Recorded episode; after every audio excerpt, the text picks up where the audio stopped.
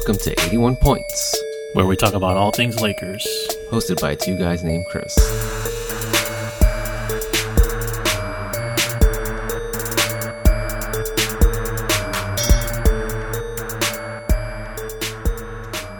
Welcome back to another episode of 81 Points. We're back again talking about the 6 and 1 Lakers, first place in the NBA. First place in the NBA. It's been a while since we've been able to say that. It's been a while for us to even say that we um, that we've won six in a row.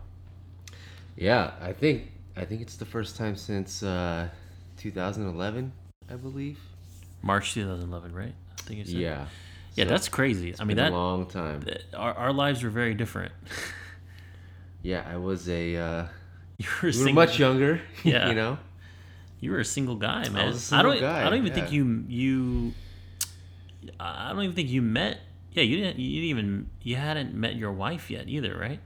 Yeah, I mean it was.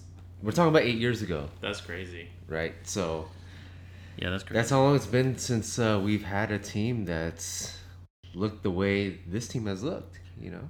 and we are looking damn good, you know. Yeah, so uh, I think uh, I think since we last recorded, this was prior to the this little three game road trip that the Lakers had, and uh, yeah, they came away with all three wins, which was quite surprising to me. You know, Was it surprising though? Yeah, I think it was. I Was it? Okay. Just for any team in the NBA to win three straight on the road, I think it's pretty difficult. Yeah, but I don't know. I mean, those those teams were not good. But yeah, I, I, I see your point. I see your point. I mean, a road trip is still a road trip. Um, I guess my expectations have already been. I think by like game three, my expectations. I guess so. Yeah, right before this road trip, essentially, my expectations were pretty much solidified that this was, you know, just one of those teams that a, a legit contender, um, the top two, three favorites, and we were not going to lose games that we shouldn't be losing. I, I, you know, I, I think I wanted to see it happen on the road first before Sure. I jumped to that conclusion. Sure, yeah, yeah, yeah. Because you know, as, as we know, like player teams, they they look much different on the road, especially like the role players. So Yeah. I wanted to see how they looked. Uh, I mean, especially just historically, we're talking about Laker favorites, like Laker juggernaut teams. We have a propensity to kind of, uh, you know, you harken back to the Shaq Kobe days. We just, the, you know, motivation has always been sort of a thing. You know? yeah, yeah. You know, speaking of motivation, I feel like this team is very hungry, like a lot hungrier than a, a lot of even some of the championship teams that we've seen. You know, because Yeah, I, I yeah. the three peat years, like after that first one, it, I mean, Shaq, Shaq and Kobe basically would did, did their little load management on themselves, you know, and we'll, we'll talk about load management later on. It's gonna be a theme. um, you know, they yeah they didn't really give it their all in every regular season game, and I think that was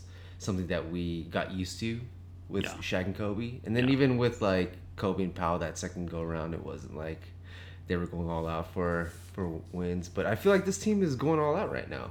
Yeah, you know, um, it's it's it's interesting. You know, the um, the makeup of a championship roster. It's sometimes you just really can't plan for something like that. You know what I mean? Um, when you look at teams that win championships and you look at why and how that team construct got constructed, a lot of times, yeah, you come in with a with a plan, but a lot of times just it comes together because of circumstances, you know. And this is a team of circumstances. Like, why do we have Dwight Howard on this team? It's because Demarcus Cousins went down Yeah. you know and why is this team so hungry because you got guys like dwight howard who's trying to prove something because you got guys like lebron who wants to prove that he's once again the best player in the nba uh, anthony davis who feels Hashtag Washed King. yeah, uh, Anthony Davis, who feels like you know I'm I'm finally in a big market. I'm finally not going to be the uh, the forgotten superstar. You know, um, taking his rightful place as one of the top two, three, you know, stars in the league. So, yeah, I mean, this team is poised to really all all the everything is in place. You know, all the pieces are in place, and um, in terms of talent, in terms of mentality, uh, motivation. So. Um, I still think that we're one piece away. I think you feel the same way too. Um, our theme is, you know, we, we really Uh, want you know, I could be convinced either way, but yeah, I'm leaning more towards we need. I mean, Yeah. hashtag free Iggy for sure. Yeah. So, um, but you know, right now it's just it's hard to have any complaints. You know. Yeah. So uh, we won these past three road games, right? Uh, Dallas, San Antonio, and Chicago. Uh, what? Well, let's talk about our overall impressions of, of, of this three-game road sweep. And I don't know, you you saw all three games. Uh, what what? Which one was your favorite game to watch? The most entertaining in your mind? And uh, let's talk about what our overall thoughts were from what we saw from these guys. Yeah. You know, I thought my favorite game was the Chicago game because I thought that was sort of the culmination of like that's when I think when I really thought, okay, we we might actually have something here. You know, because this is the thing about championship type rosters is that, and you, you talked about it a little bit earlier in the pod about how like, you know, um, when you're on the road, it's no matter what, it's always hard to win games. You know, it's I mean these are the the greatest players on earth, right? Very on earth, the like the most select um, athletes, right? So you're gonna have some variance, but the championship rosters that can not look their best, be down big, and yet still eke out a win.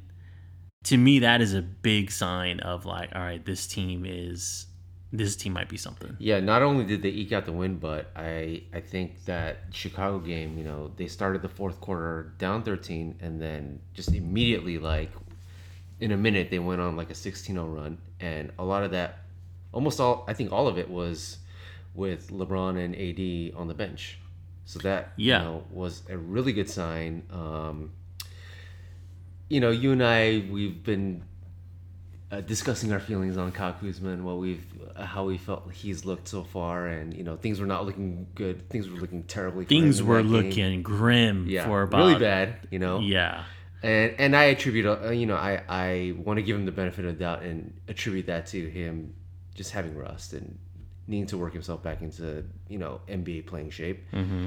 But he did what he does in the fourth quarter. I think he's one of the more streakier scorers in the NBA. You know, he can really get on a roll, and that's kind of like the mark of a like a bench scorer. You know, like a six man, Like That's a Lou s- Williams. Yeah, that's like a very Microwave- Lou Williams microwave offense. ish quality to him, and I mean, you know, it he poured it on at the right time, and the Lakers pulled out a win against a Chicago team. And you know, if you were on Twitter throughout that game yesterday, uh, the Laker haters were in full force. You know, throughout uh, the first three quarters of that game, and they were really, you know, uh, letting us hear it. You know, and then. Uh, which is gonna happen the whole year. yeah we were you know the we were able to flip the script on them and uh you know a lot of other fan bases may say how insufferable the lakers fan base is but i mean you haven't seen anything yet i think we're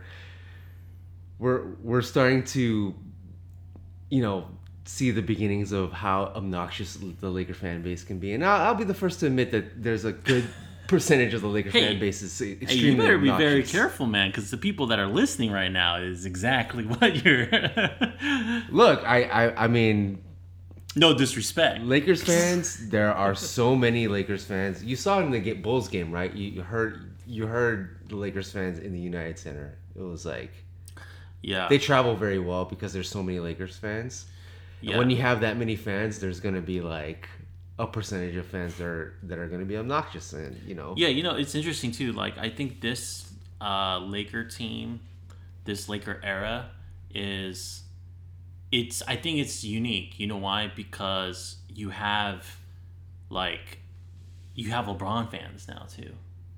You know, I think LeBron fans are are sort of unique.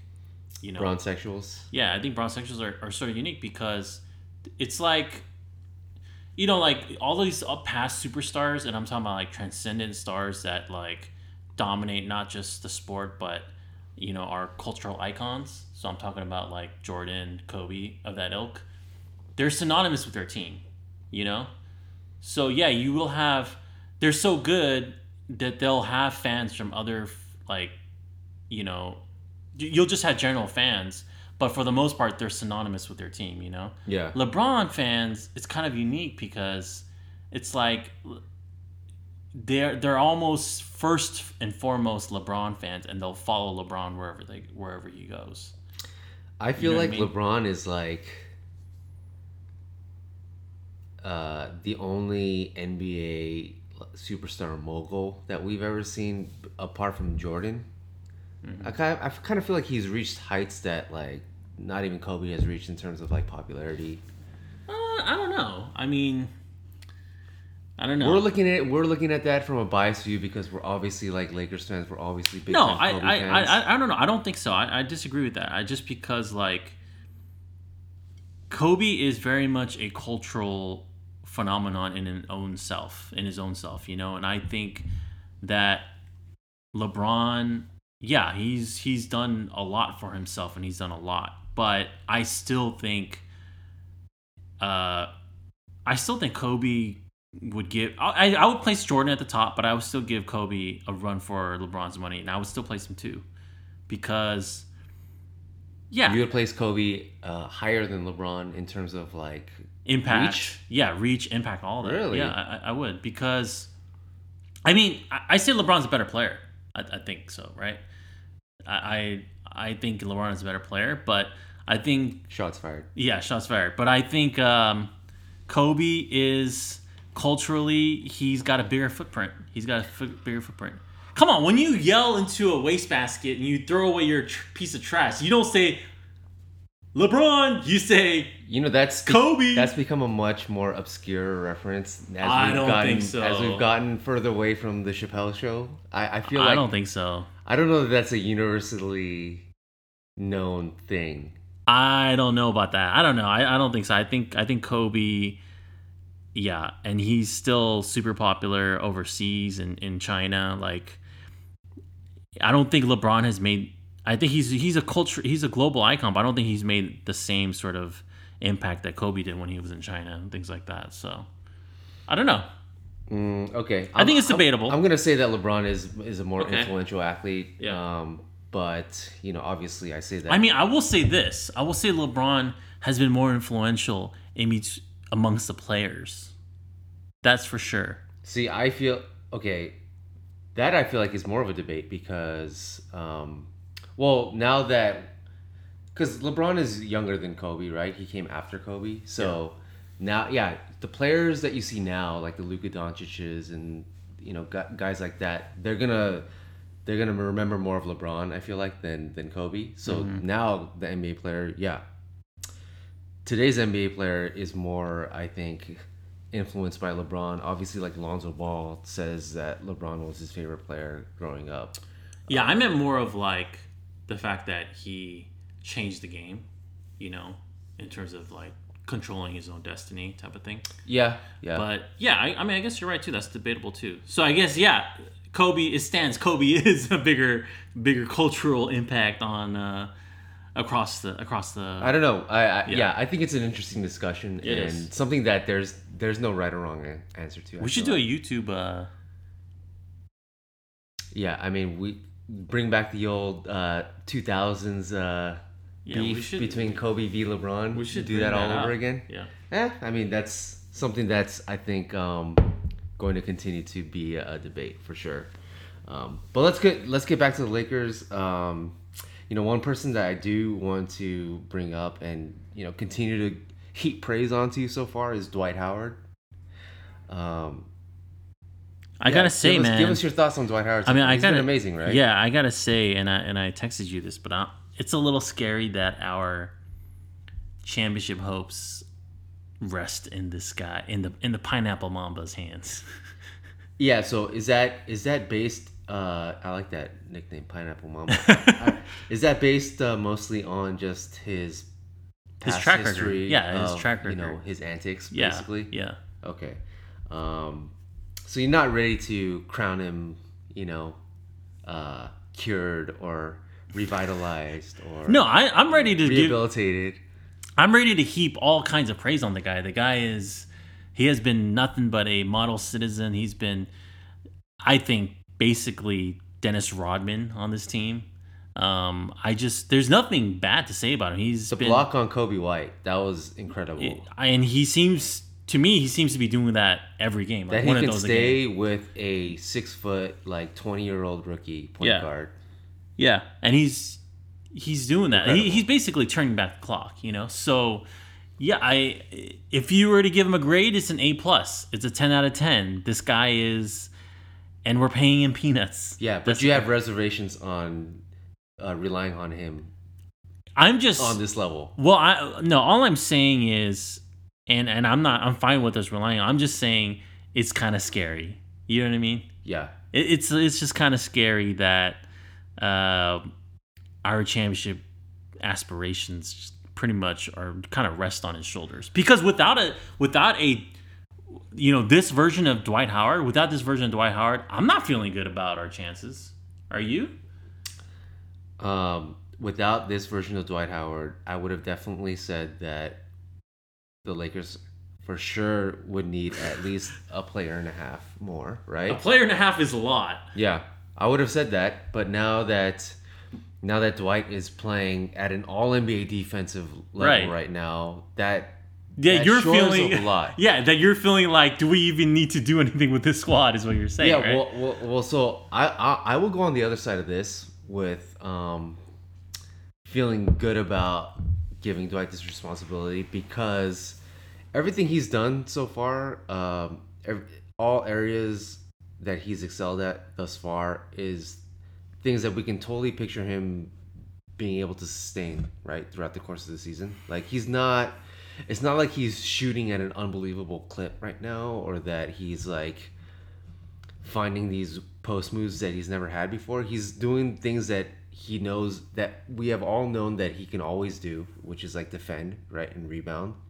And uh, maybe the one part that um, that is something to watch is that he's had such a great attitude so far, and he's known not to have the best attitude or like you know wanting to chirp about his his role. On the yeah, and that and that is essentially what I'm just that's what I'm worried about. Yeah, but you know, it looks so far. It looks like everything is everything is great. You know, with his oh, attitude, Oh, his I- I mean, mindset he, is great. He's been amazing. I you know, compare him to look at who the Nets signed this offseason, other than the big two, right? DeAndre Jordan. Yeah. talking about yeah. DeAndre Jordan. I think he's getting paid twenty million a year. Right? I, he got four for he got four for forty, so he's getting paid ten million a year. Yeah, It- which oh, is, is it? yeah, Ten million a year? yeah. That's not that bad, but you contrast that with Dwight Howard. It's like night and day. I think Dwight Howard is getting like checks like after every game or something. Like Yeah, that. I mean, he's basically he's getting he after the game he puts his hand out and Jeanie Buss starts dropping hundred dollar bills. not in even his direct, hand. not even direct deposit. No, he's he's just getting, she just he's getting paper she just you know checks. she licks her fingers and she just starts counting like hundred dollar bills and puts it in his hand, palm of his hand. You know, Yeah, yeah. that's how that's crazy. You know, but Yeah. You know, signing of the year off season, signing of uh yeah, signing of the off season, it's pretty much just been all roses here. Yeah, I mean, a dollar for uh, for a dollar value, you can make a strong case that this has been the signing of the offseason so far, right? Absolutely. I, I if you were to put it let's say if you were to put an amount, let's say this wasn't Dwight Howard, but some some other guy that just we'll make up a name, you know, uh Joe Joe Howard, right? He's uh-huh. just a random guy, right? But he was a he's a star star player, like a star role player, like sort of like a Danny Green type, right? And Yeah. he was in the off season, and this is the kind of guy that you knew you would get money wise. I mean, I, he would pri- he would have priced we would have been priced out signing him, right? Yeah. Like how much would he have commanded? This this version of Dwight Howard, how much would he have commanded? What? How? How he's playing right now? Uh, he should get DeAndre Jordan's contract. Yeah, yeah, You know. exactly, yeah, Yeah. If not more, if not more, because he's making a. I feel like he's he's made a much bigger impact than DeAndre Jordan. I think he's like what? He's in. He's one of the top shot blockers, right? Coming off the bench. Um, Anthony Davis is number one so far, by the way, and his like advanced defensive metrics are like in the top five. I feel like. In the You know who else is in the top five? incredible. Who? Alex Caruso. Oh yeah. Well, we'll talk about Alex Yeah. Caruso too. I want. I, I do want to talk about uh, Caruso, but uh, yeah, Dwight Howard looks like he's turned back the clock, like you said. Uh, and you know, one thing I do want to bring up is something that you uh, shed light on for me was his. Um, there was a story about him, how he used to eat like t- two dozen candy bars a day, Yeah. which is insane. Like, how does Any anybody other, survive? Any that? other person would die. And and Dwight Howard, you know, it, even prime Dwight Howard, Orlando Magic Dwight Howard, he was probably doing that then, right? Yeah, yeah, he And he was, and he looked yoked, like zero body fat. And this is a, a, guy. physical specimen. Then you know, he base he's he has won the genetic lottery. it's so crazy hearing some like because there's guys like that in the league Well, okay, so so it's, total shit and yeah, look I share the story. I guess what the background of what. Um, so I have this uh there's a Reddit post here that um I guess Bill Oram Mhm. he he wrote a piece about Dwight Howard and Dwight Howard uh this is a quote by Dwight Howard. He says, "Back then I thought I'd be able to play forever. I thought I could eat McDonald's and honey buns every single day. So my advice for anybody is to try to eat as healthy as you can. Health is wealth. A lot of people try to get rich with money, but try to get rich with your body. So look, he's that sounds like a mature guy in his thirties now, right? you can't be you can't be wild and reckless like he was in his twenties. I mean, I gotta say when I when I hear him being interviewed, he gives extremely thoughtful answers. he sounds very mature now. So Yeah. mature, Yeah.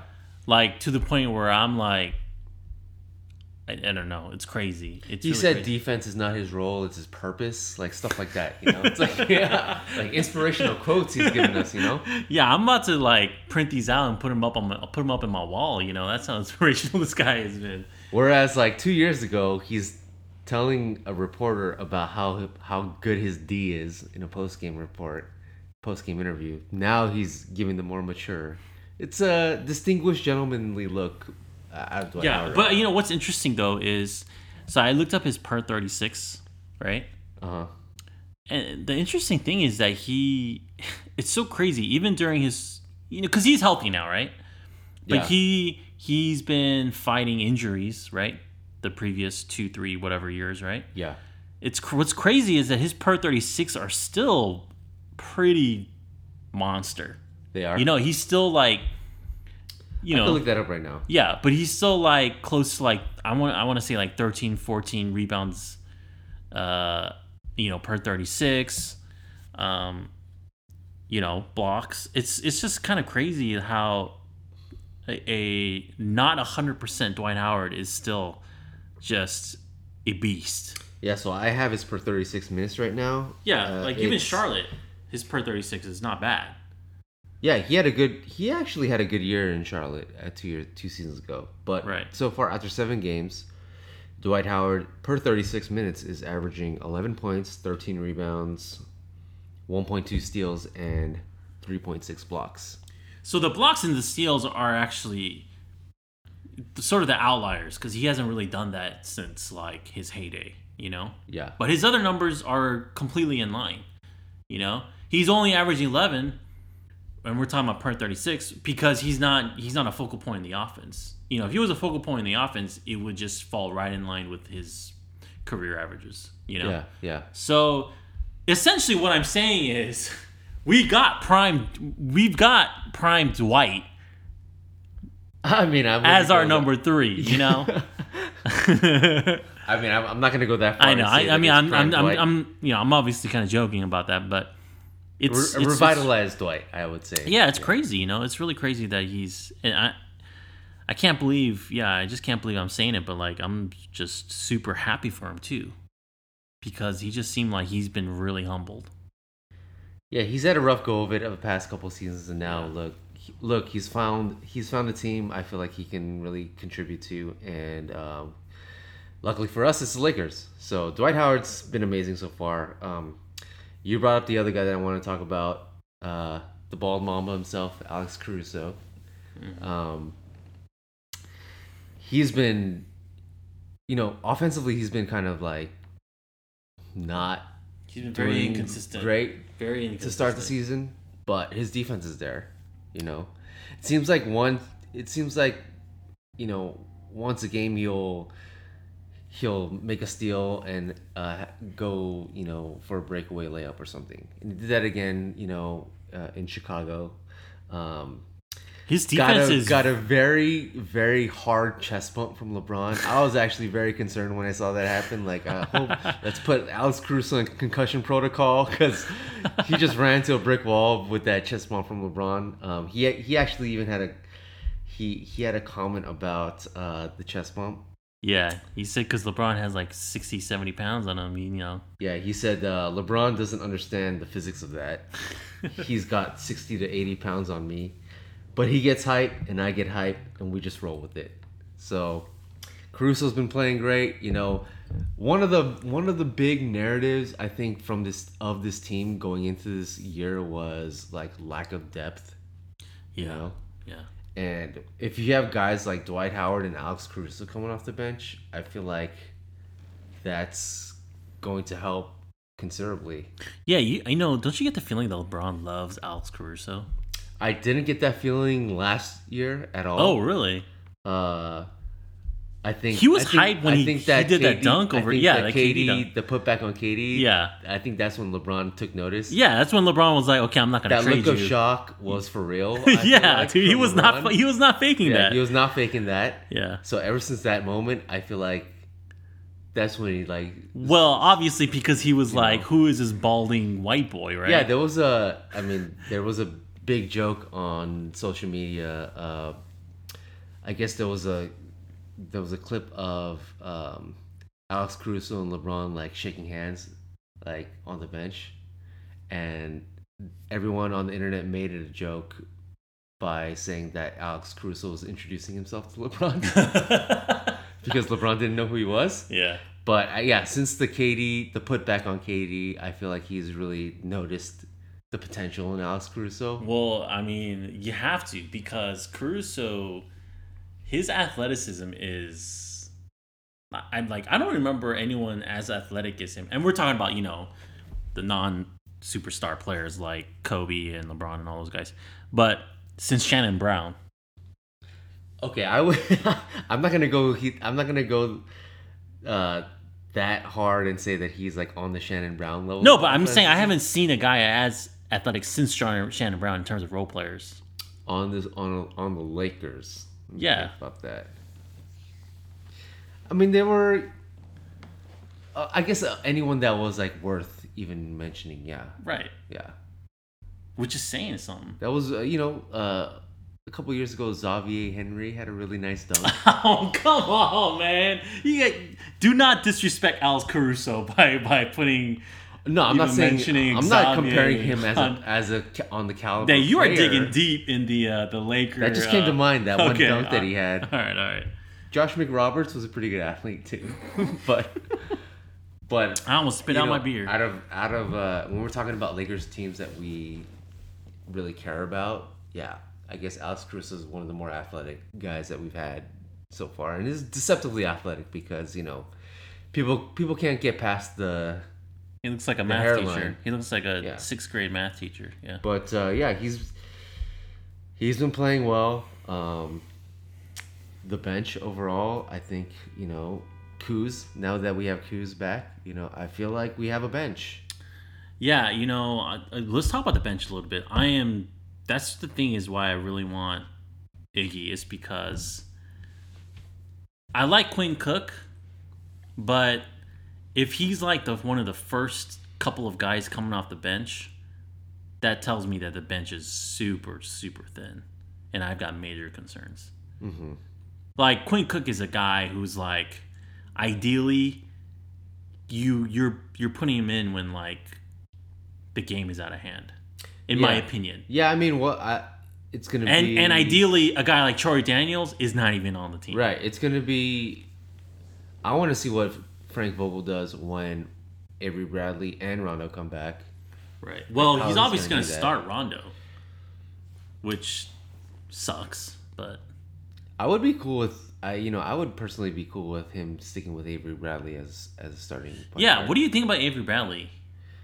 I think his defense is there. Like I Is I- it as I- I- advertised, I, would like? I like what I see on the defensive side. Obviously, like as as is the case with pretty much everyone on this team not named Danny Green. I'm hoping that his three point shooting improves a little bit. You know, but uh, I like the defense. I like the activity levels. I I felt like in that Dallas game he was actually giving Luka Doncic uh, a hard time. Which is saying a lot. Yeah, you know they. I was surprised that I was first. I was surprised that Vogel put Avery Bradley on Luka Doncic, which turned out to be a really smart move. I thought that was going to be Danny Green, but it was Avery Bradley, and he I had a hard time. He's pesky, you know. He's Yeah. a pesky uh, on-ball defender, Yeah. and kind of made He's a gritty player. he made Luka a little uncomfortable. I feel like Yeah, he's a know? gritty player. Um, but yeah, once all these guys come back, you know, I I don't expect Quinn Cook to be playing as many minutes as he is now. I hope that Caruso continues to play significant minutes with all the with all the guards uh, healthy. There was a point in this season, in this very brief um, start of the season so far, where Quinn Cook and Troy Daniels were like the main guys coming off the bench. You know what I mean? Yeah, that was that was I, I didn't understand like why they were both on the court at the same time. Yeah. it just seemed really redundant. Yeah, and I'm not as concerned now because it. I think you know we you know we'll we should talk about him, but because Frank Vogel seems like a very intelligent coach. Had this been last year, Quinn Cook and uh, you know Troy Daniels would be getting serious run every single game. Yeah, well, I you know I think I tweeted I tweeted that yesterday. Uh, you know, last year uh, in this Bulls game, if this were last year, uh, you know, we would have seen KCP and JaVale come back with like six minutes left in the fourth quarter. in the most crucial point. Right, but Frank Vogel, give him a lot of credit. He stuck with uh, the hot hands. Like he kept Caruso in there, he kept Quinn Cook in there, he kept uh, Dwight Howard in there. Well, it would be it would be crazy if he took out Dwight Howard Yeah, and I put mean, it and put in JaVale McGee. yeah, But yeah, nothing. You couldn't put past anything. You know, you couldn't put anything past Luke Walton because Luke Walton could have very well, in the same position, put JaVale McGee and replaced Dwight yeah, Howard. yeah, yeah. And you you mentioned this I think earlier too is that we're we're seeing a coach that actually makes second half adjustments. Oh my gosh. such a breath of fresh air, right? It, it's it's amazing. It's amazing. so I I think Vogel's a really good coach. I give Uh, him an A so far. You know, we I think our first our prime target was Monty Williams, who looks like he's doing, you know, doing wonders, He's working front wonders in Phoenix right now. He's a he's a front runner for Coach of the Year. yeah, I think that was the first guy we wanted. Obviously, Phoenix snatched him up before the Lakers had a chance. But I got yeah, I got no complaints about Frank Vogel. yeah. Vogel's Vogel's looks really good so I've far. got zero complaints Yeah. about him. He's been great. Yeah. Um, one thing I do want to bring up is uh, this little story that's really a non-story about Anthony Davis and what he told his little uh, the people in his little I don't know like uh, event in Chicago. He obviously he's from Chicago. That's his hometown, and uh, he was quoted. Somebody asked him, you know, if he would be open to signing with the Bulls next year because obviously he's going to be a free agent, and he said, uh, he said, you know, uh, I'm going to be a free agent, so who knows? That's basically what his answer was, and now uh, you know some certain certain outlets want to run with that and make it a story, but uh, Of course. you know, how did you take that response? Personally, for me, I I I like the response. You know, what he said made me feel at ease. Actually, that he's gonna stay in LA. You know, had he gone the Kyrie route and said, "No, I'm gonna resign with the Lakers," that would have that would have given me pause. Actually, Really? yeah. Okay. So the fact that he's keeping things close to the vest, because that's if we learned anything this past summer, it's that these players are not going to say anything Right. they're not going to give anything away. Right. And so, by him not giving anything away, uh, I feel like most people feel like he was going to want to stay in LA, and he's not saying that outright. That makes me feel a little bit better about things. But yeah, how did you take what he said? Yeah, no, I uh I to me honestly it was a non-story. Like I didn't even I didn't even think twice about it. Like yeah, like you were saying, uh his answer is just it's like he's in his hometown. You know, it, what else is he gonna? What else is he gonna say? Right. You know, oh the the Bulls are shit. Um, there's no way in hell I'm gonna sign Like with fuck this team. you guys. I'm yeah, there- there- yeah. There's just no way he would say anything like that. So, I think he was just more caught up in the moment, or more of just like, I don't want to say anything to just ruffle any feather, feathers while I'm here in my Yeah. hometown. You know, he seems So- like he's really enjoying LA though, right? Yeah, feel like, I have- I feel like he's like really living it up. Dude, I have zero zero qualms about Anthony Davis and his. I he was he's a guy who he clearly wanted to come to LA, you know, and now he's in LA, and it's obvious that he's liking it out here, you know. So it wasn't like Dwight. I don't think Dwight was ever like, I want to go to LA, right?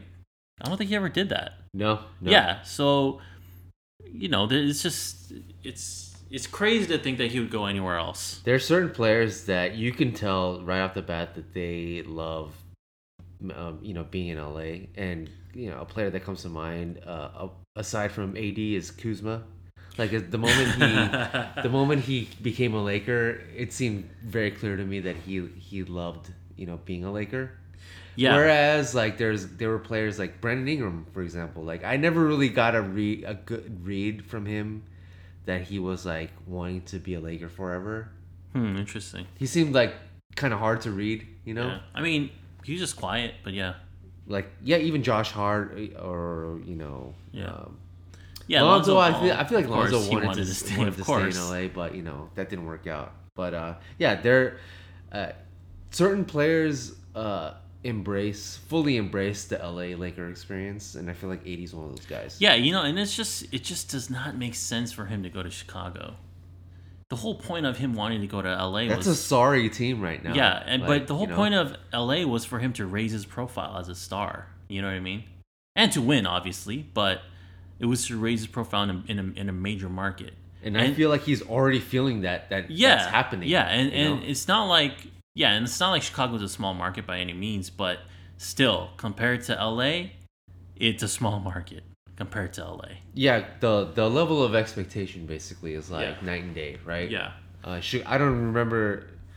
Has Chicago made the playoffs it, ever? Like since Derrick Rose was there? I don't. I can't even remember. I don't you know? remember. And and the other thing too is like, yeah, no, I understand that Anthony Davis is from Chicago, but like, I don't know, has he ever been like, I love Chicago. That's I just I've always loved it. This is my home. You know, like the same way like LeBron talks about Cleveland and Cleveland. Akron. You know what I'm saying? He's I got a he's got Chicago tattooed on his arm. I think. Oh, he does. Okay, all right. I mean, all right. Other than the tattoo, I don't know. It's like, it's just not something that I've ever really like heard much about. You know, like but I mean, yeah, Kevin Durant's from you know uh, Maryland, and he he loves he Right. he reps his hometown, but he's never gonna play for the right, Wizards. exactly, exactly, exactly. So So yeah, it's it's a whole lot of nothing. I think you know people just want to. They just want something to talk about. But are there TV. people talking about it though? I feel like it's not even still. It's not even much of a thing, right? They're like, oh, it could, it's possible. You know, there's a chance. That's just for all the clicks. yeah. they want all the I, clicks. I think there's no chance. I I'm very confident that That he's is a very nephew- sign with the Lakers. that is a know? very nephew move to be uh trying to like get some clicks on that. That's clickbait shit. yeah. Um. So yeah, that brings brings us up to speed with how the Lakers have done so far. Uh, let's get into some other NBA news. Um, so there's a there's a Clippers Bucks game right now that's happening. Yeah. What's the score? Should we? Um, let's see. Okay, the Bucks are up seven points with three minutes left in the game. Okay. Yeah, I expect the Bucks to pull away.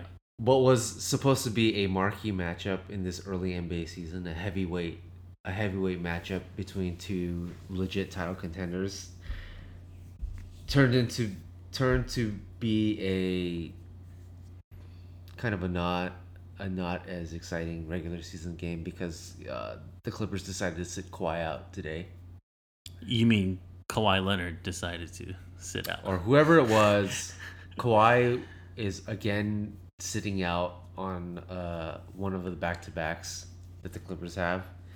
And this is bringing up this whole thing about load management. I think the NBA today recently, uh, today just released a statement saying that the Clippers are compliant with NBA policy and that Kawhi has a legitimate like knee issue that's keeping him from playing back to backs. Mm-hmm.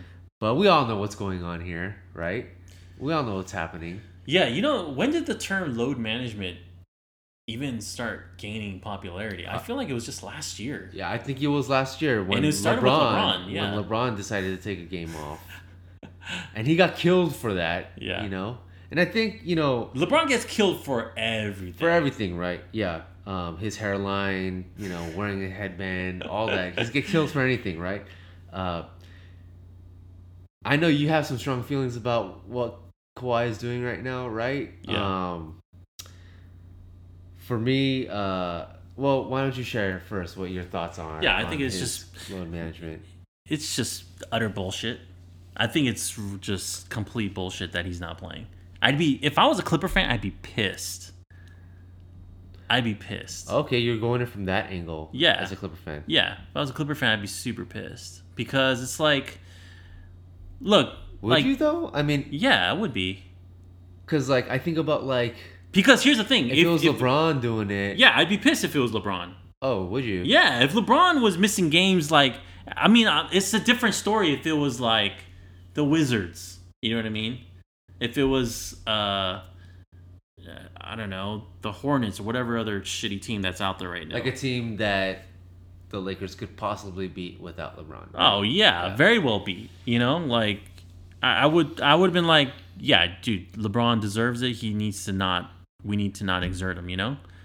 But if it's the Bucks, we got to see this game. You know what I mean? I'm not even talking about like in respects to like trying to um you know uh appease the the NBA you know powers that be. I'm talking about like we got to see how this game plays out. We got to see how we match up. You know what I mean? Yeah, I That's that. how I that's why I'd be I'd be so pissed off about it. You know what I mean? Okay, yeah, I'm a little bit more ambivalent on, on this on this topic. Um, But I think you're ambivalent because you're not a Clippers fan. You know what I'm saying? well, I because I I think about the thing with LeBron too. Right. It's you know, I would be okay with him sitting out a couple games because we Right. want to save him for the playoffs. right, right. But let me ask you though, come Christmas Day, right? No, no, yeah, down that you cannot you cannot take that. day. That what do you mean? But that's what I'm saying though. Like yeah, you can't you can't take that game off and be like, I'm just gonna stay home and open the presents. exactly though. drink eggnog. But I know, but that's that's what I'm saying is that it's kind of I obviously saw that same one, but it's it sort of is. You know what I'm saying? yeah, this is a big game. I would say. You like right? when you look on that's the whole point of the NBA schedule. There's 82 games, so you're not going to get up for every single game, right?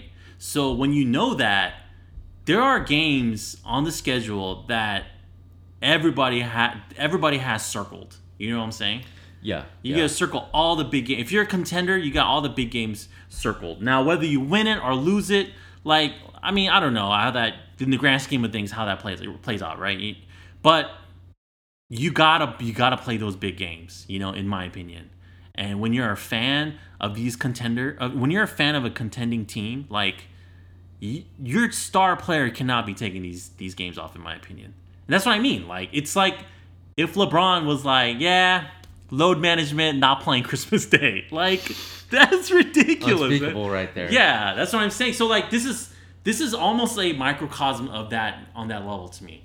So you think if uh, if Kawhi decided to take tomorrow's game off against Portland, that would have been a little bit better? Yeah, a little bit more yeah. acceptable. Yeah, yeah, I, I would for sure. Okay, so I'm wondering if they. I mean, what was the first game? Who who did they play in the first game? Or oh, sorry, is this is the first of them? Yeah, back- tonight at Milwaukee. Yeah, absolutely. I mean, Portland is yeah for you sure. think this is a little bit of gamesmanship on the Clippers' part? Like they don't want to reveal all their cards. Like I mean, yet? maybe. I mean, that almost makes a little bit more sense because this just makes zero sense to me. You know what I mean? Like, wh- why would you take this one off versus Portland? You know, it makes zero sense to me. Maybe he doesn't want to uh, have have uh, to take the physical toll of guarding Giannis. Maybe You know? I, I guess I don't know. It's just, it's just as a Clipper fan, I would not. This would not jive well with me. Yeah, you, you know, know, because you're yeah. not thinking, you're not thinking, oh, Portland's, you know, the team that I, that I that I am, you know, I'm I'm like worried about. You know what I mean? Right, right. So, Yeah, I'm I'm not I'm not as mad about this as you are. Um, Yeah. I, mean, am- trust me, I'm not mad because fuck the Clippers, right? Yeah, But yeah. I'm just saying, like, if I was a Clipper fan, this this would just seriously grind my gears. Is all I'm saying. Uh, you know, I I think they're still waiting for Paul George to come back too, so that makes it a little bit different. Um, but I, you know, I for one am enjoying the uh, Kawhi slander though because he, Yeah, and it's totally deserved. you know, up until now he's he could do no wrong, right? It's totally deserved. It- It's deserved. been the summer of Kawhi, and so far in the early going, he's looked like still like.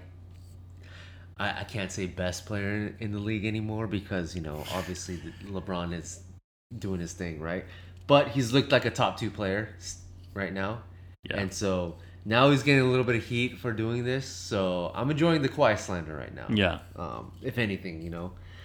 Um, okay, but the Clippers, they look, they still look good. Uh, they're still competing against the Bucks without Kawhi and Paul George, which is like a This- testament to how stacked their team is, right? The team is stacked.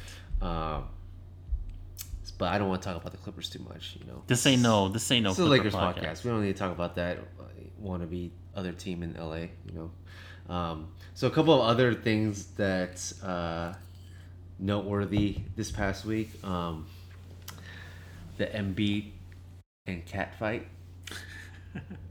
what did you think about that? Our two favorite NBA sons. Yeah, Um, I, I just, I could not care less about, about these two guys. they're pretty emblematic of like the modern day NBA big, Yeah, right? Both yeah. of them. Yeah, I, I mean, to me, they're just they're clowns. People Like, are saying that uh, Karl Anthony Towns is like playing a little bit meaner this year, well, he should. I which think is he's got a. uh, which would bode well for him. I feel like. Yeah, he should because I think he's definitely got a soft label, you know. Yeah.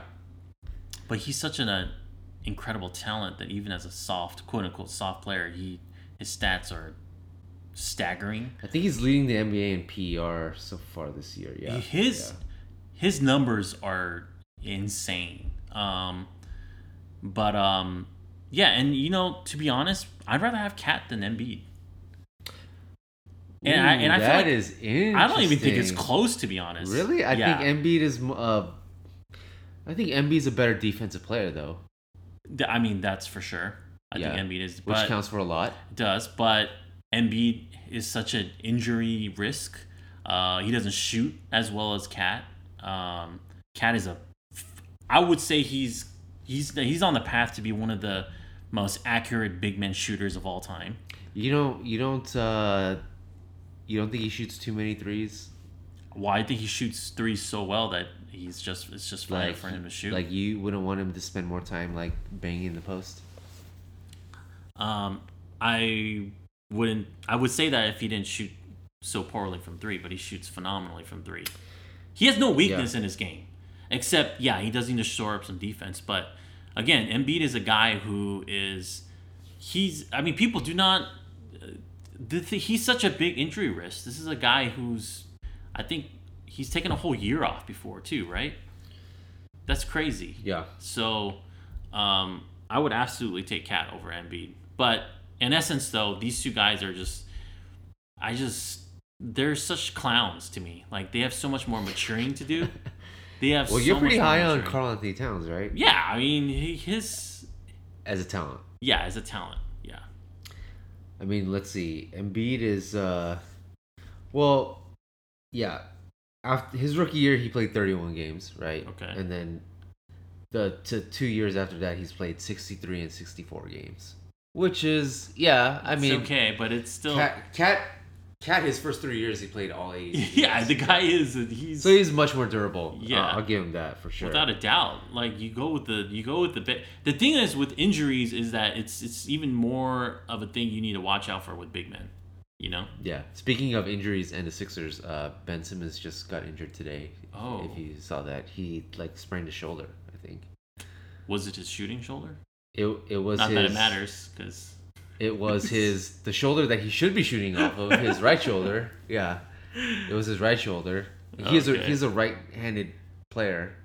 well, LeBron's left-handed, I think, but he shoots with his right. I think. LeBron's left-handed. I think he does things left-handed. Oh.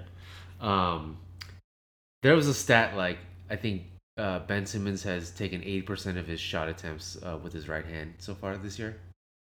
So he sprained his right shoulder, so that could be potentially significant. I think.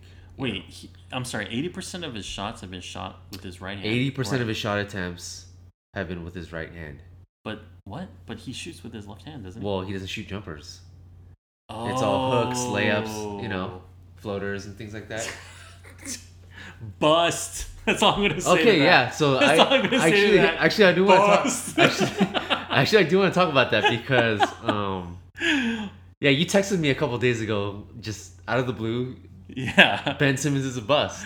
Yeah, and So let's talk about I that. got one word to say. That's all I gotta say. Bust. Wait, so you're you're already you're already ready to to crown him a bust? Because I feel like calling someone a bust is like the point of no return for a player.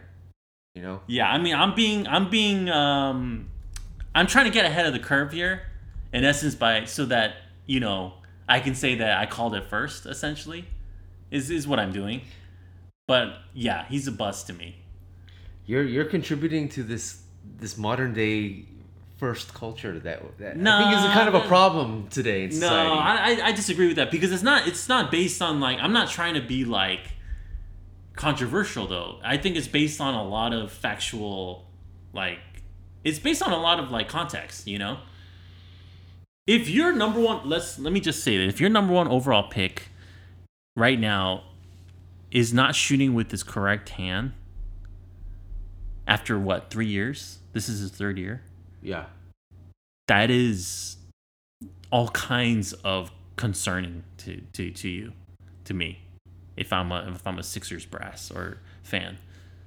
That is crazy concerning. Apparently they weren't concerned because they just gave him a max extension. yeah, and that right there, that that contract is already an albatross, because it's so crazy. You cannot be shooting poorly in this in this league anymore. You just cannot. Yeah, that's It, it- it's that's like the number one skill you need. it's non-negotiable it's non-negotiable in the nba right now in this day that's that's the number one reason why we were so um iffy about lonzo Right. you know because he has so much going for him honestly lonzo has so much going for him the guy has if you were to build your prototypical player point guard in the lab i think lonzo would be it in this modern day nba but because his shot is so suspect that he was in my eyes completely expendable to me you know? And that's what ben simmons is right now at this point is the fact that his shot is so suspect that it's it's like you can put him in the same category as lonzo because you can almost say that lonzo at least what he has going for him is that he's shooting with his correct hand yeah. you know what I'm saying? Like that's crazy. These are things that should have been hammered out like in your adolescence, not in the NBA. You know what I mean? yeah. So that's why I'm saying this guy's a bust. Actually, ben, Lonzo's a very good. Lonzo and Ben Simmons are very comparable players. I feel like they have very similar I agree. skill sets. I, I agree. and I think uh, we I said he was just a bigger Lonzo Ball, We, right? we talked about this last time, right? What is Lonzo really good at? Passing, defense, athleticism, right? Those are like the three pillars that he's like hanging his hat on right now. I would say the exact same for Ben Simmons, right? I feel like Ben Simmons is farther along than Lonzo, right? In all well, three areas. well, in all honesty, he's a better prospect because he's he's basically a bigger version. he's a bigger Lonzo. version of Lonzo. Which in the NBA, you always go with the bigger version. yeah. You know? So, and he's coming off an All Star season. Yeah, yeah, yeah. So so coming off an All Star year, he made All Star his second year, which is like I would say, just take his skill set aside, right? That would put him on track, right, for like a, a number one pick, right? Yeah, but that's again kind of like how we we docked D'Angelo for that. It's it was in the Eastern Conference, Yeah, so Yeah. Um, again, I I'm just I it, there's just so many concern with Ben Simmons. Like you could, like I'll say another thing that might seem a little controversial. Like you can say actually, Lonzo Ball's shooting is less concerning than Ben Simmons.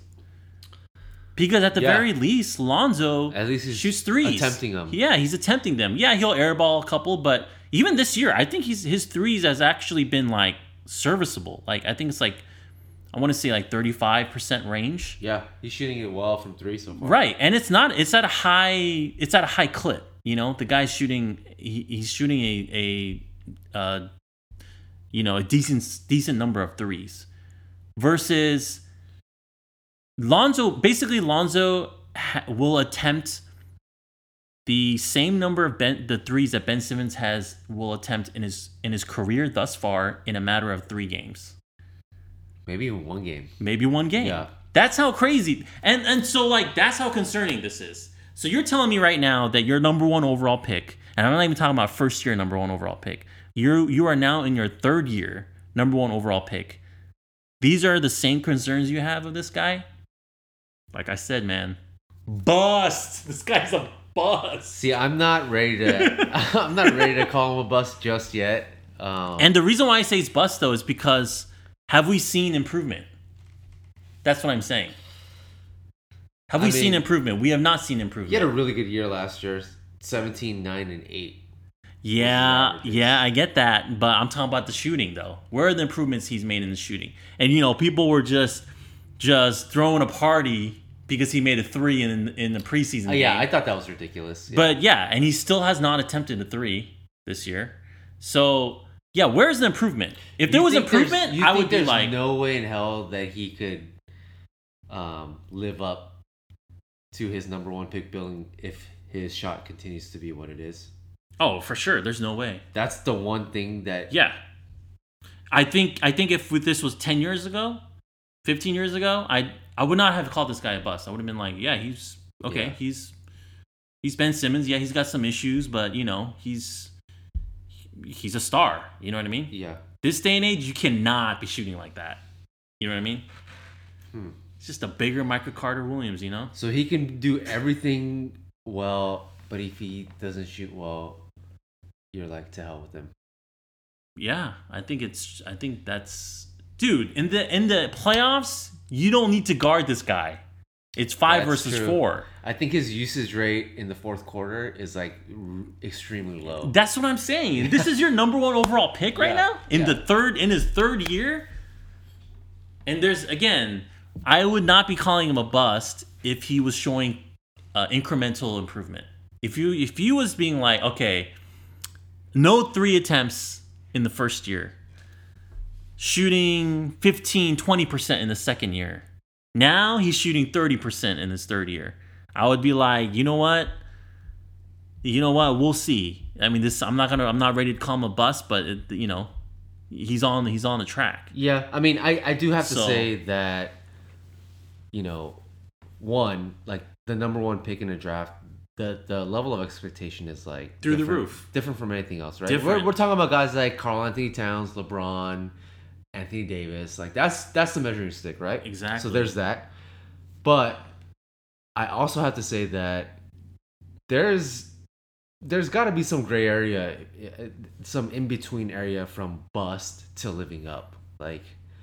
But Right? there's there have been number one picks. That's true, that- but there's lesser of not a- busts. That's true. Nor have they lived up to it. sure, also, but there's lesser of a gray area when it comes to number one overall pick, in my opinion. yeah. I want to. You know what? I want to pull up like the list of all the number one overall picks and. um Yeah, I have it right here. Okay, so like guys like John Wall. Yeah, uh, I wouldn't call him a bust. Oh, he's like kind of in between, right? yeah, but I wouldn't call him a bust. Um. Blake Griffin's panned out, right? Definitely not a bust. Uh, Future Hall of Famer. future Hall of Famer. Um, Andrew Wiggins. Ooh, you know he, you know I've, I've, I might have given him a bust uh, label already in the past, if I remember. I'm not sure. See, I want to say that He's on the he even fringe, has maybe. a stronger case to be a bust than Ben Simmons because he's he's been in the league longer. Sure, yeah. You I mean, they're in the same tier though. I would still take Ben Simmons over him because Yeah, Ben yeah, Simmons is too. that talented, you Yeah. know. Uh, Markelle Fultz. I mean, it's gonna look like he's a. Yeah. Unfortunately, he's gonna be a bust. Yeah. Uh, But here's the thing about Markelle Fultz. He's showing improvement. Yeah. That's the thing about that's the thing is what I'm saying is that we were seeing progress with the guy. his shot looks better. Yeah. You know. Right. I mean, Exactly. I mean his his three point percentage is still god awful, uh, twenty two percent, which is but he's attempting them. You know. he's attempting them. Yeah, Yeah. two point six attempts a game, which is like a massive improvement from. Right. He's not double double clutching free No. throws anymore. No. No. you know? No. So they're a glimmer of hope for him. Right, Yeah, right. Yeah. But yeah, there. I guess there aren't too many number one picks that have been in the in between area because, by the looks of this, you're either a Hall of Famer or you're a bust. Right. And I that's that is the sort of the um Elton Brand, he's kind of an in betweener, I guess. Well, I don't think he's a bust because well, I don't know. I guess it depends on yeah, he's in betweener. It depends on what your definition of like if you if you're on your way but it, because of injury your career was derailed. I'm not sure if I would necessarily dock you, but I would understand if people would call him a bust. Yeah, Glenn Robinson. I've always been kind of a Glenn Robinson fan, but he you know, he's probably qualifies as a bust. He's just scoring. He got picked over uh, Jason Kidd and like yeah, Brett he's Hill. probably a, yeah, he's Yeah, a bust. He's yeah. a bust. So yeah, I guess uh, it's it's a it's a lofty expectations if you're drafted number Rightfully one. so. Rightfully rightfully, so, so. right? You know, um, it's it's a bummer that we haven't seen Zion yet because Yeah.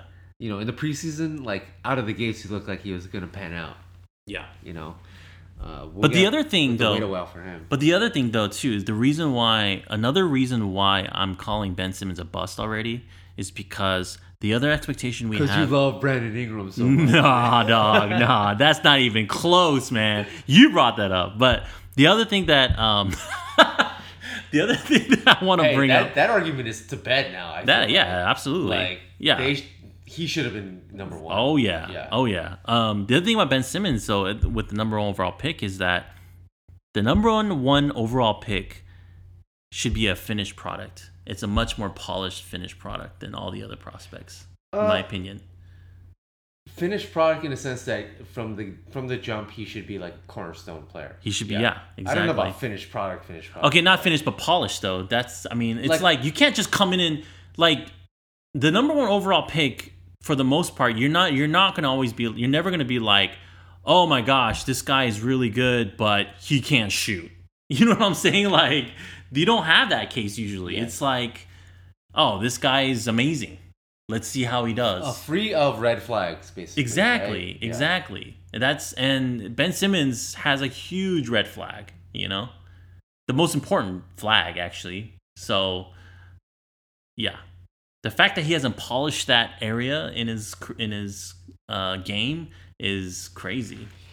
And he hit that three pointer in the preseason, so it looked like maybe, just maybe, he's gonna take some outside jumpers, but he hasn't done that yet. Yeah. So yeah, I'm still not ready to call him a bust, but I I, I think I presented a pretty I damn good feel case like though. he's heading that direction. I think I presented a pretty damn good case though. like I'm not gonna put him in like I told you I, I'm not putting him in Kenyon Martin territory just yet.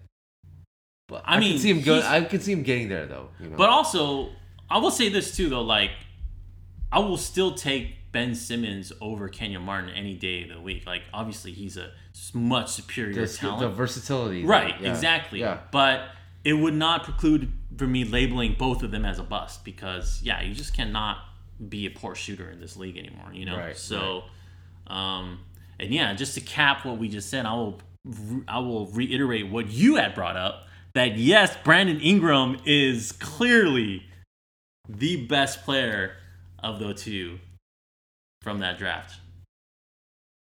yeah. And uh, you know what? I feel like s- some people will still argue about that. Yeah, they would. Yeah. yeah. Uh, but what what is it Ingram averaging so far this year? He's like got to be like 25 plus, right? 26 or so, yeah. Yeah. I mean, he's have he's he's And- lighting and- he's lighting New Orleans on fire basically. And and his it's not like he's being a volume shooter. His his percentages are silly.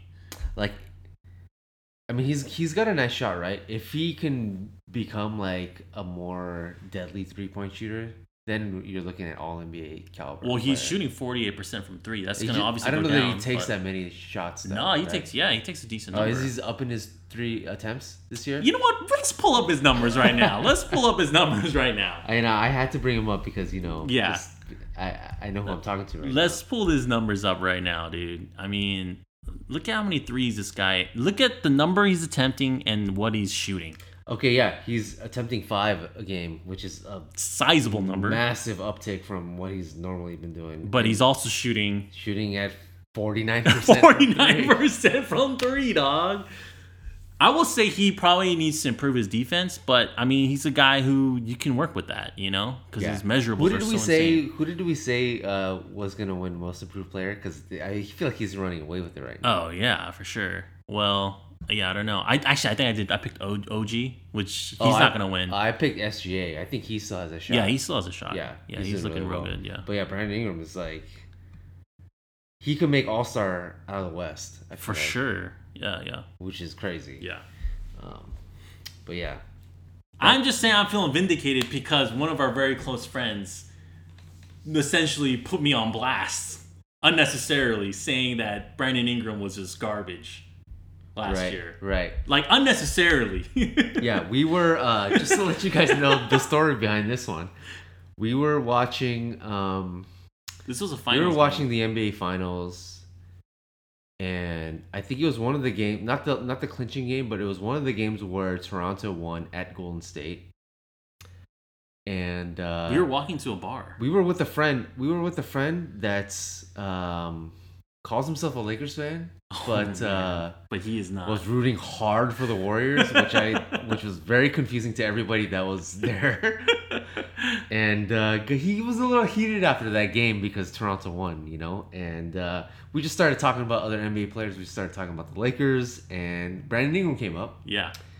and Which, by the way, was nothing controversial was said. We were just basically saying he's got a high upside. right, so, common knowledge, right? Common everybody, knowledge. everybody knows that, right? But this triggered our friend somehow, and he started trashing uh, Brandon Ingram, and He said, "Don't you even dare bring him up right now." Right. He said he's utter trash. basically called him trash. And now, you know, here we are, here, here we are. averaging 26, 7, and 4 for New Orleans, shooting 49% from three. So, uh, I can't wait to have a conversation with him again soon. this guy was also. I don't want to. We don't want to put him on blast, you know. So we're not going to say his name, but he also said that Paul George was better than Kawhi Leonard uh, going into last That's season. just so- crazy. Yeah, so that's all you need to know about that. Yeah. Uh, but yeah, Brandon Ingram's doing great. Um, I think the one last thing that I, I did want to bring up was uh, John Collins. He got popped for PEDs. Yeah. So that makes it three players. Oh, there was So a third. far. Who was the third? Uh, Wilson Chandler got popped. Uh, Oh, in the he offseason. did. In the off- uh, Oh, before the season started, and then DeAndre Ayton to start the season, and now John Collins. Um, Atlanta Hawks, you know, I don't think they were really gonna make the playoffs. You know, um, I feel like between DeAndre Ayton and John Collins, the DeAndre Ayton one is has much more uh, negative impacts for their team. Yeah, than- you know, than John Collins. I'm hearing there's a bit of a theory, you know, a conspiracy theory that's come that's kind of making its rounds that the NBA is targeting uh, young teams, young players to make an to make them an example. You know, because you're not gonna pop LeBron James. Yeah, I hope they don't. I, I hope they don't give him a his test. I don't even want to know what's under the hood. Like Yeah. I, ignorance is bliss. Yeah, because you LeBron. know, LeBron is a he- he might be a robot.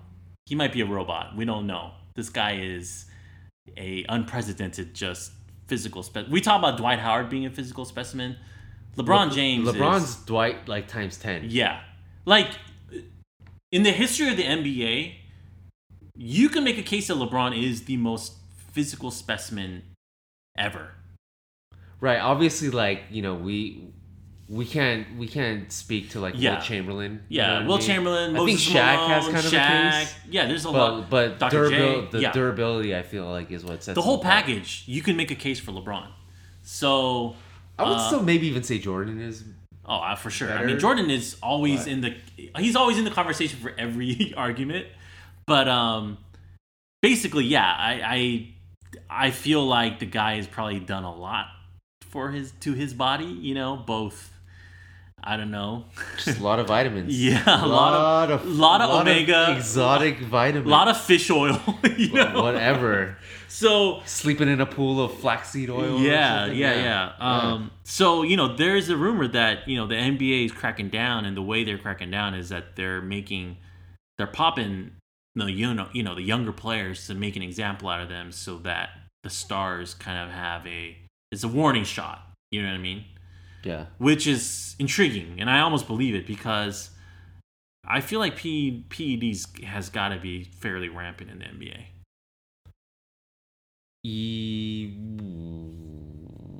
Yeah, I mean, I think that's believable to me. Yeah, it's believable. Yeah. Um, I feel like the NBA has like so much going for it right now that they But- they probably don't even want to know themselves. Yeah, and the question is also the why though. Why? I mean, why? What's what is the? It's it's strange. Like even to just push that, you know, if it is you know truly a conspiracy theory, if that's true that they want to like warn these stars, why do you want to do that? Why not just turn a blind eye? You know what I mean? Yeah, I It's mean, me. I think. Uh, well, the the main argument is a level playing field, right? You have to be fair, and that's Mm-hmm. assuming that a good number of NBA players don't do PEDs, right? Yeah, I mean, who's not doing it? Like I have no idea. I mean, I, Miles Plumlee. I don't. I don't think it's like. I don't think it's like baseball, right? Where baseball, Yeah. it's like there is a o- there is an obvious and significant Yeah. uh, uh, advantage to juicing, you know. right. But I don't know if that's Right. particularly the case with NBA. Maybe Right. more in terms of like recovery, Right. I guess. Well, that's baseball too. The recovery is what. okay, yeah. Um, so yeah, I don't I don't know how rampant it is, but I feel like yeah, I feel like a good amount of people take PEDs Yeah, in the for sure. NBA. Um, but yeah, John Collins got popped, which is like a big blow to Atlanta. I, I feel like his role is pretty established on that team, so it's He's like a rising star. so I think once he comes back, he'll they'll just pop him into the lineup and and it's back to normal. Yeah. But with uh, DeAndre Ayton, it's like Phoenix is playing so well right now. Um, the emergence of Aron Baynes. I mean, that guy's like averaging 15 points a game. He's like shooting threes now. He's you been know? a beast. Yeah. Yeah. Um, what what are they gonna do with him when when They should trade back? him to LA for JaVale McGee. Oh yeah, yeah. uh, hey, James Jones, LeBron's BFF, Exactly, hook, hook it up again. You know, Serious. you gifted us Ch- Tyson Chandler last year. Do it again. I was so you know? sick of JaVale McGee. Just to come back on. Yeah, I mean he's he's had a rough go. I feel like so far this year. Um, mostly like he kind of looks like he's in the wrong positions all the time, like which on the has court. been his mo like pretty much his whole career. I feel like. Yeah. Um, he's good for like p- he he's good for like uh receiving you know absolute dimes from LeBron. I guess. Being spoon fed. Yeah, he- he's good for that. You know, um, alley oop dunks and stuff. But uh, like the most gift wrapped of dimes. You know what I mean? like I don't I don't particularly feel very confident when he's guarding a guy one on one. No. I, I You know? the crazy thing is that uh, I don't know if I would have noticed how bad JaVale McGee was. I mean, I did kind of have an inkling. Obviously, we you, you did already know, but it's because you compare him with Dwight Howard, who is like he's one of the greatest defensive players of all time. He's Yeah. he's the crazy thing is actually the interesting funny thing about it is that he's actually got some great instincts to, to pair with. right. his- He's a very like heady defender. You know, JaVale McGee responds to plays versus Dwight Howard, who, you know, he's like well prepared. You know, he's he thinks ahead. You know, Yeah. um, yeah, it's it's night and day between the two. Well, you know, Dwight Howard has that little mixtape of him like stripping like opposing like Yeah. ball handlers, right? Yeah. I don't think you're never gonna see that out of JaVale. no, You know? and if you are, the whistle's going to be called very very soon. Right, right after. exactly. So, yeah, JaVale might lead the league in like and ones, like against and ones. yeah, yeah. That should be a, that should be a stat actually. That would be a hilarious stat actually. yeah. I mean, Opposing and ones giving up like I don't think we were totally like against this the re-signing of him though going into the summer. No. but Well, we even with his re-signing, we were really hoping that DeMarcus Cousins was gonna like we were we we never were hoping to to re up with this version of JaVale McGee as a starter again. You know what I'm saying? It was always with the hope of him coming off the bench. Yeah, and in a way, he kind of is like coming off True, the bench now because true. he's Dwight Howard's playing the crunch time minutes. Right, Right. that's true. So uh, I mean, I, I I understand Laker fans' frustrations with Here's him, I mean sure. I'm gonna end with this. Like this is my this is my like secret just fantasy right now of how this season's gonna play out. Demarcus comes back. We get Iggy. All right. hmm Demarcus again, I'm not this is not me pipe dreaming. Demarcus is not Demarcus, but he's serviceable to the point where Dwight Howard is now the starter and Demarcus is the backup center. And you got Iggy, you got Kuzma, um, Caruso. Caruso on that bench, and the bench is short in the playoffs. It's it's it's it's it's not long, right? And then you got you don't have Troy Daniels and JaVale McGee. Those two guys are buried, either not on the team anymore or just just buried deep in the in the bench. KCP. He's also buried. he's also buried. And by him, buried as in like he's somewhere in someone's backyard. You know what I mean? No, I'm just kidding. No, just. Damn. But I'm joking. I'm joking. Come on, he's a Klutch client, right? But honestly, that is that would be a that's my just fantasy scenario right now. I mean, you just that's a lot of dominoes that need to fall right there. You know. But it's very possible though. I mean, they're already tabbing Demarcus with the hope that he'll he'll be back sometime this season. You know. Now again, I'm not. I'm not. that in itself would be like. I mean, I, I want to say Dwight's resurgence is a bigger surprise, Oh, absolutely. right? But that would be up there. I feel like in terms of surprises. Yeah, maybe. I don't know. It's but we're not expecting him to come back and play 30 minutes, you know? Yeah, Just 10 15 minutes. yeah, yeah, and would when- be- yeah, and with, and regarding Iggy, it's like we have to sweat, we have to sweat out like the trade, Right. the trade deadline, Right. But he says that the Lakers are his number one, you know, destination. Well, according to, and I'm gonna put it in air quotes, sources. yeah. Sauces. they're saying that it's a no it's a no doubter that he want he's gonna want to play with the Lakers. yeah. So this pipe dream is is is possible. It's conceivable, you know? It's basically like um you have to hit a you're, you're trying to hit a parlay right now, basically. Yeah. Which, I mean, if you- if you know parlays are suckers bets, so uh you know. But It's- I it's- make that it's- bet there's every a time I go to Vegas. chance, there's a chance. There's a chance. So Yeah. you're saying there's a chance. That's right. Yeah. So we'll end it with that. Uh, you know, good feelings all around. Lakers are six and one, right? Uh, they got the Miami Heat coming up on Friday. I think they're playing Toronto on Sunday. So Really- a couple of yeah, really tough, tough, matchups. These good good tests. I think. Yeah. For for this. Uh, And if we season. lose, if we lose one of those, it's, it should not be. Yeah, there's there's no shame in that. This, these are some good squads. uh, I think they're both at home though. Yeah. So Oh, so you're saying it would be inexcusable if we lose these now? I, I would. I'm expecting them to win both of them. I Wow. know. Okay. I, I was actually expecting them to drop one of these road games, but they didn't do that. Yeah. So, um, you know, with how the how the bench is playing, I feel like that's kind of raising my level of expectation a little bit more. But we'll see. Um, but we're feeling good right now, right? I mean, We are feeling good. can't you know? I was very bummed out after that opener, but uh, I'm fully recovered now. I'm back back on.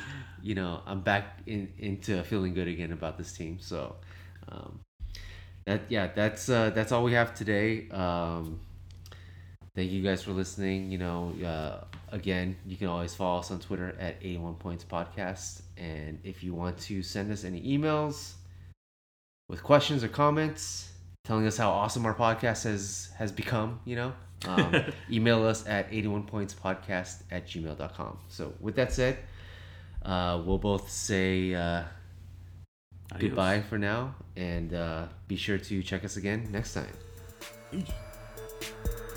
Thank you for tuning into 81 Points. We are a Los Angeles Lakers podcast hosted by me, Chris Lim, and my longtime friend and co host, Chris Lee. If you like what you heard, please hit subscribe and leave a rating or comment. We'd love to hear your feedback. You can get more episodes of 81 Points on iTunes, Google Play, or wherever you get your podcasts. See you next time.